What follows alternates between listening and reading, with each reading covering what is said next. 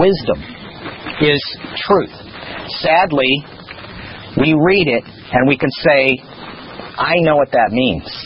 Because that sounds like my life. I know what that means because life under the sun is not fair, and I have lived unfair. I mean, I've been treated unfair again and again and again. I know what it's like to live under the sun. So we don't we read it and we say, He's not fooling anybody. He's not trying to trick us. He's telling us the truth. But is that where it ends?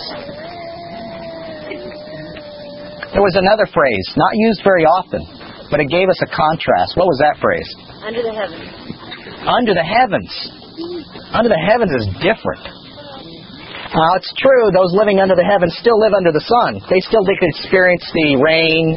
The temporary dwelling is a perfect example. The rain and the sun, the bug bites and everything that bad happens that's unfair in life. But their perspective is different. They live life under the sun. It's a totally different thing. Um, who knows, a show of hands, who knows what I say when I talk about bizarro world? I know you people. I am a. I used to read Superman comics. I admit it. Bizarro world is the world in which the Superman, Superman the character, is bad. Kryptonite is his friend. um, all of the things are opposite in Bizarro World. People say goodbye when they mean hello. it's totally opposite. What we want to look at tonight, we have looked at Ecclesiastes to a picture of two perspectives the perspective of those living under the sun and the perspective of those living under the heavens. And we have said that this sounds true. There's been a lot of people over the ages that said, you know, this sounds true. And they took it and they ran with it. And what they discovered is this sounds sounds a lot like Greek philosophy. This is like Plato. Ooh. Somehow, this couldn't have been written by Solomon. It must have been written by somebody who was in the Hellenistic era because it sounds more like Plato than it does like Solomon. And they've, they've attributed it as a, as a joke, a sick joke, or whatever else. We recognize, we know it's truth. We know, we can sense that it's truth. Uh, what we want to look at tonight is this idea that sometimes what some people say are true can actually begin to deceive us into seeing a truth for a lie or exchanging truth for a lie. And we're going to use this theme of under the sun that is living within a finite world that is governed by time, that is full of unfairness versus living under the heavens with purpose. If you have an outline, we start off with Ecclesiastes 12, 13, and 14. Let us hear the conclusion of the whole matter. Fear God and keep his commandments, for this is the whole duty of man. For God shall bring every work into judgment, with every secret thing, whether it be good or whether it be evil. What we discovered is Solomon ends his ends his lengthy 12 chapters by telling us, you know all the words that I just told you? Let's put an end to all the words. Let me just tell you what it's all about. That's what he said. Let us hear a conclusion. Let's hear the end of words is what he says in Hebrew. Let's hear the end of words. Fear God and keep his commandments, for this is the whole duty of man. We have purpose. Under heaven we have purpose. It's not pointless. It's not vanity. It's not a vapor. It's not something that's insubstantial oddly enough, those very things that are unseen become substantial. And those things that are that appear to us to be material around us become less important, less substantial with this perspective. It is it is that idea that somehow the physical is not real and that the spiritual is the only real reality is where people grab hold of this and go, that sounds just like Plato. Plato is a philosopher, and uh, the, the, the philosophy of, of, of Greece at the time, uh, uh, three, four hundred years before the birth of Messiah, uh, dealt with the nature of reality and dealt with it in a very similar way that it appears that Solomon is doing in the book of Ecclesiastes. Of course, they don't make the correct correct conclusions, but they appear to deal with it in the same way, the nature of reality. And Plato gives us his cave analogy, and the cave analogies go something like this. We could tell that as we live in this material world, there's something else going on. There's something that we don't see. We get glimpses of it at times. but we know that there's something maybe more real going on. Plato says it's like you're in a cave.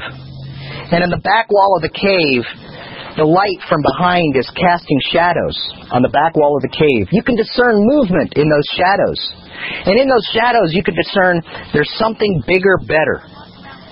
Plato said that those shadows can fool us. Those shadows will lead us away from truth.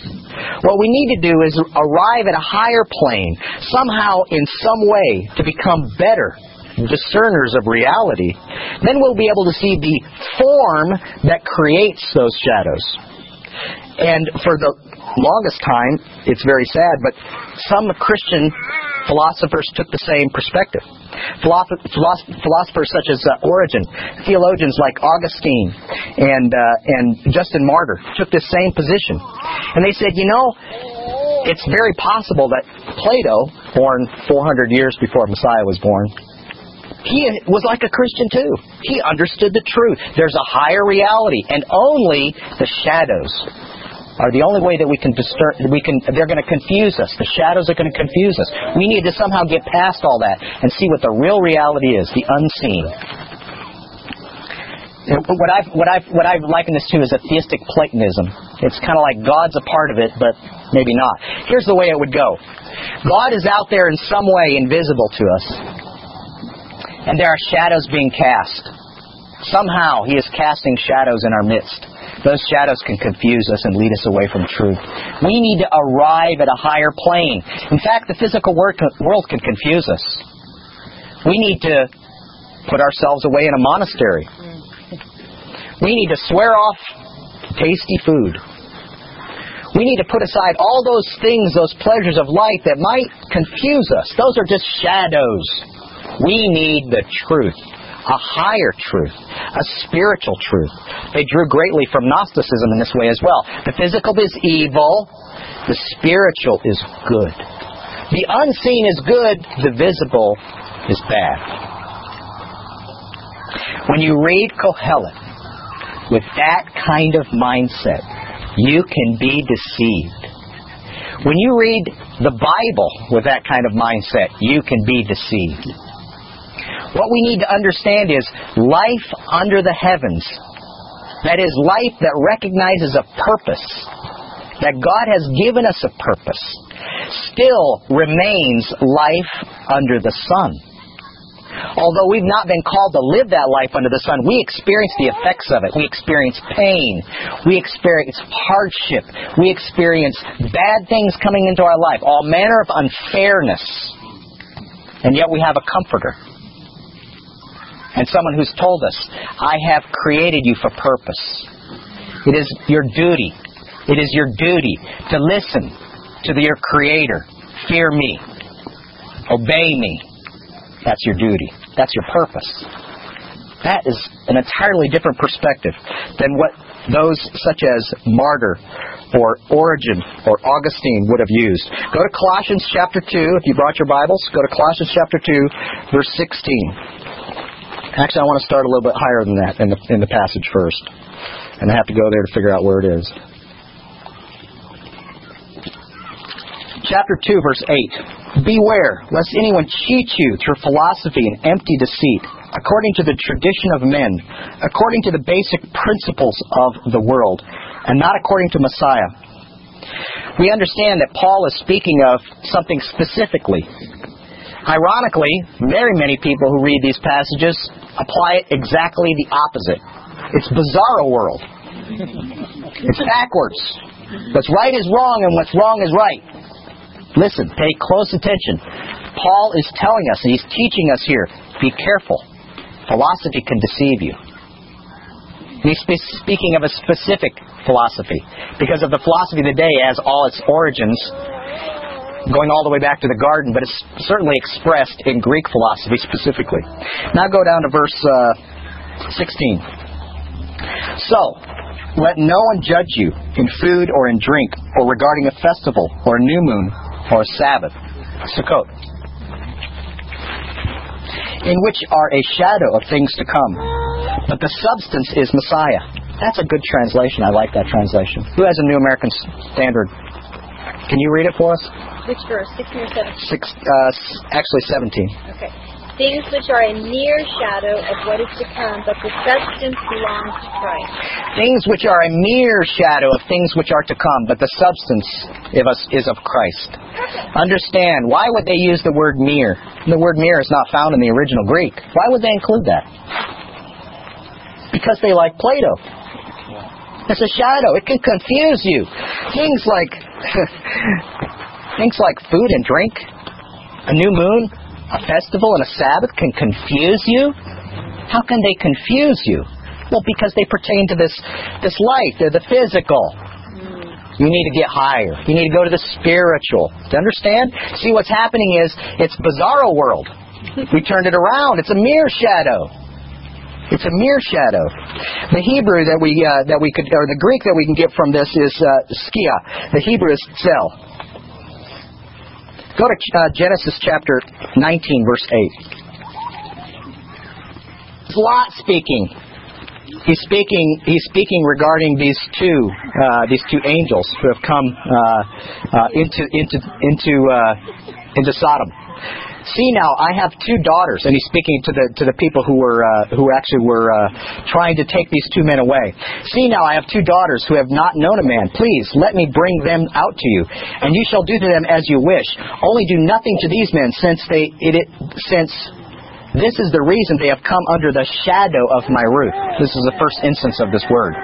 That's all. We have this uh, tzel. What we see is this shadow is a place of protection. They've come under my shadow, therefore I have a responsibility for them. Do you know what a shadow's like when you're out here in the sun underneath a sukkah? Ah, blessing. Isn't it great? Go to um, go to uh, go to uh, Psalm 36, 5.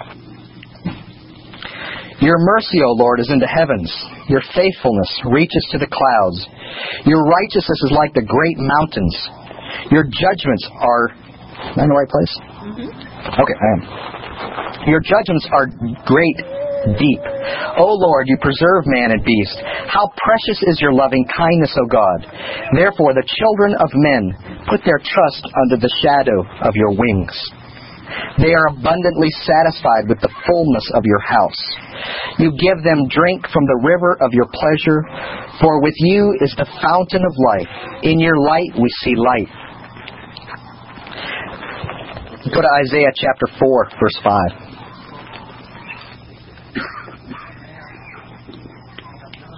Verse 5 and 6.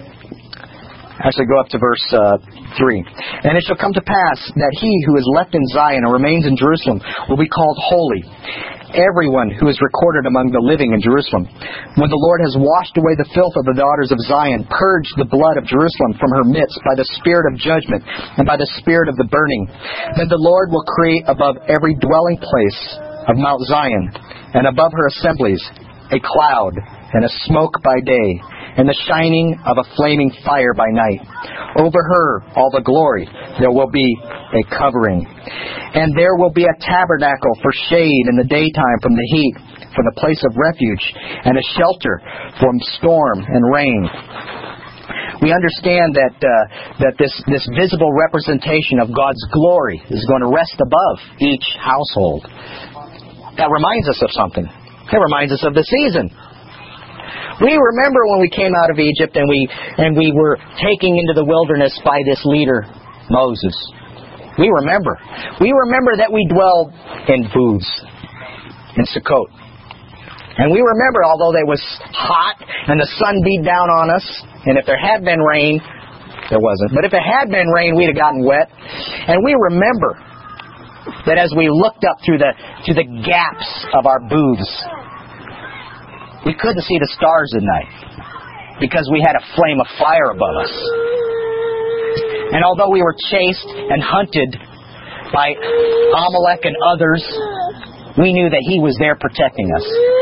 We had a shade in the day from the beating sun because the cloud was above us. And what did we know? God was there with us. It may have been miserable in the wilderness, but God was there. It was under the sun, but God was there. Was that shadow a bad shadow? Could that confuse me from seeing a greater reality? A spiritual reality? It was physical. It was there. You could see it. Right? Did it have meaning? Had profound meaning. I venture to say no one has seen anything like it since then. What a great thing to know that God was in the midst of the camp. And it was visible. We could see it. Does that mean it wasn't spiritual? Of course it was spiritual. It was both. It was material and spiritual. Shadows are the visible of what cannot be seen in the physical world. Shadows give us a perspective of what cannot be seen. So in a way, maybe Plato had that right, but he missed the point because he said, don't pay attention to the shadows, they'll only distract you. Let me tell you, without the shadows, we would not know that reality. Without the new moons and the festivals and the Sabbaths, we wouldn't know the reality that he is trying to teach us. So, so that imply that right now, spiritually, there's a cloud. Well, I guess since it's night, there would be a. There is I can imagine a cloud up there. uh, Yeah, fire above. yeah I can imagine that. But isn't that why we're supposed to celebrate this? To remember that that, even though we can't see it, He's God there. is with us. The, the, the point of the shadow is not to say that it's vaporous. There's nothing wrong with vapors. Vapor just means it's temporary. The point of the shadow im- image that Scripture gives us is to point us to the idea that a shadow is in the shape of something. That we need to recognize that the shadow is in the shape of the shadow caster. Colossians teaches us who the shadow caster is. I had a friend one time, after I taught a, a, uh lesson on, on the Sabbath, this is about seven or eight years ago, he came to me and he said, I'm really disturbed. Do you, have you not read, sec, read Colossians chapter 2? And, he said, and I said, well, what does it say? He says, don't judge anyone in regard to food and drink and the Sabbath. And I said, so why are you? See, in the bizarro world, it's switched around. In the bizarro world, Colossians chapter 2, 16 through 17 is a is a treatise against observing the commandments of God. That's the bizarro world. That's life under the sun. I don't want to live life under the sun. I have the effects of the sun. My friend is still my friend. I have the effects of the sun, certainly, living under the sun, but I do not want to live my life according to the sun. Let's move on. We have a bias in the translations, as we saw. In, uh, you know, my my uh, my New King James does pretty good with that translation, Colossians two sixteen and seventeen. But we do have a bias, and the bias is quite honestly is against recognizing God's commandments have a place in our lives. The translators fiddle with the verb tenses. Not all of them, but many of them fiddle with the verb tenses. Why do they do that? Why not just say it like it is? Why do you have to change it to make it have more meaning? Because in their mind, it's impossible that the commandments of God have any bearing on my life spiritually. Well, actually, they do have no problem with some of them, don't they? Just a few of them. Oh, yeah, that's right. Oh, thank you. They can tithe. That's true. Go to, uh, um, if you have your workbook, you can go to page. Um, those of you who don't have a workbook, don't don't worry. We're going to read it. But if you have a workbook, go to page 24. This is from the this is from the uh, New King James, which is actually a, not a bad translation at all, although it ha- changes some of the tenses. So let no one judge you in food or in drink, or in, regarding a festival, or a new moon, or Sabbaths, which are a shadow of things to come, but the substance is of Christ. That's not a bad translation. But here's here's the way that I would like to do it, and forgive me if I I play the same game they do. Although I'm going to be more fair. I'm going to keep the verb tenses exactly like they're supposed to be. Okay. Let no one judge you in food or in drink, or regarding a festival, or a new moon, or Sabbath, which are a shadow of who is coming. It actually is a reflect. It actually, that's exactly what it says in the Greek of who is coming. And here's my own little commentary. And the shadow caster is Messiah. Let's go to Hebrews chapter 8, verses 4 through 5. This is in the New King James as well. Not, this, again, this is not a real bad translation, but I just want, to, want you to hear the difference. For if he were on earth, speaking of Messiah, he would not be a priest, since there are priests who offer the gifts according to the law, who serve the copy and shadow of the heavenly things. See? It's a copy and a shadow of the heavenly things. They confuse you if you look to them. That's what they're saying. They'll confuse you. If you just look at the tabernacle, come on, get over the tabernacle. There's something better. Well, actually, there is. But you don't know what the shape of it is if you don't look at the tabernacle. That's right. As Moses was divinely instructed when he was about to make the tabernacle, for he said, See that you make all things according to the pattern shown on the mountain. And here's, uh, again, this is me. I'm not a good translator, but I've tried to cha- keep the tenses where they're supposed to be. For if Messiah were on earth, he would not be a priest, since there are already priests which offer the gifts according to the Torah, who serve in the visible manifestation and shadow of who is heavenly. It's speaking of a person who is heavenly. As Moses was divinely instructed when he was about to make the tabernacle, for he said, See that you make all things according to the pattern shown you on the mountain. And uh, Hebrews 10:1, for the law having a sh- we, um, I've heard this one a lot too, so maybe you've heard this one. For the law having a shadow of the good things to come, and not the very image of those things, can never make those these same sacrifices which they offer continually year by year make those who approach perfect. And I've kept the tenses straight. Here's the tenses. For the Torah has a shadow of the good who is coming. It's speaking of a person. Not the physical representation or replacement for his work. And can never, with these same sacrifices which they offer continually year by year, make those who approach perfect because they were never intended for that reason. Life under the sun isn't fair. We know that. It is harsh. We know that it's harsh and we know that it's not fair. We have a different perspective. We've been given purpose. We've been given a, a means by which we can see value in our life. And it's very simple. And some are telling us that'll only confuse you and lead you astray. Get your mind higher where it ought to be. Get your mind in the heavenlies.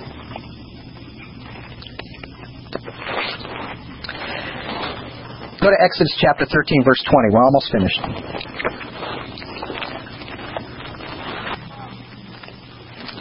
So they took their journey from Sukkot and camped at Etham, in the edge of the wilderness.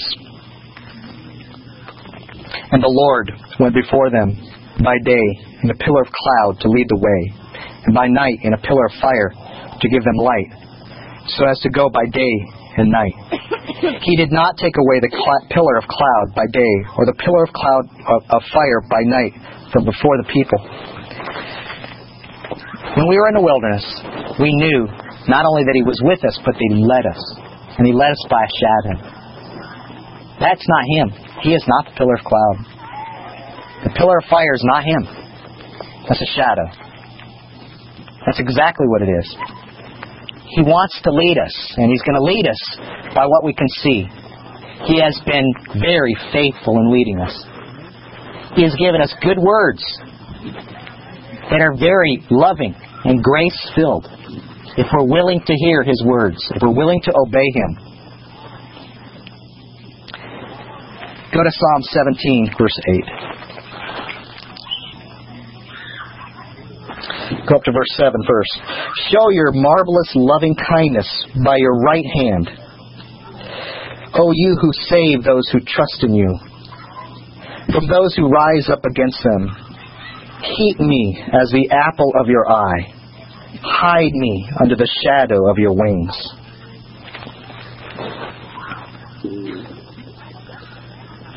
Just a reminder that we have this opportunity to join with Him in revealing His righteousness to the world without, without our participation, without our obedience. God's words are words that people can turn around like the bizarro world. They can, they can claim that the creation is spontaneous. That they, can claim that what we see as His faithfulness, the rising of the sun, the rising of the moon, the seasons, they can say it's just a fact in nature. what they can't explain when they see righteous deeds done by His righteous people.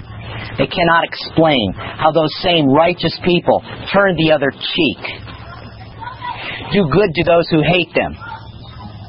We reveal His righteousness in this world. It is the means by which He has chosen to reveal His righteousness is His obedient servants. We're the shadow. We're the shadow. We are a shadow. We're substance. But that's exactly what the psalmist says. That's exactly what Solomon says in Ecclesiastes. We're a vapor and we're shadow. We're here for a moment, for an instant. But what lasts and what is eternal is our obedience.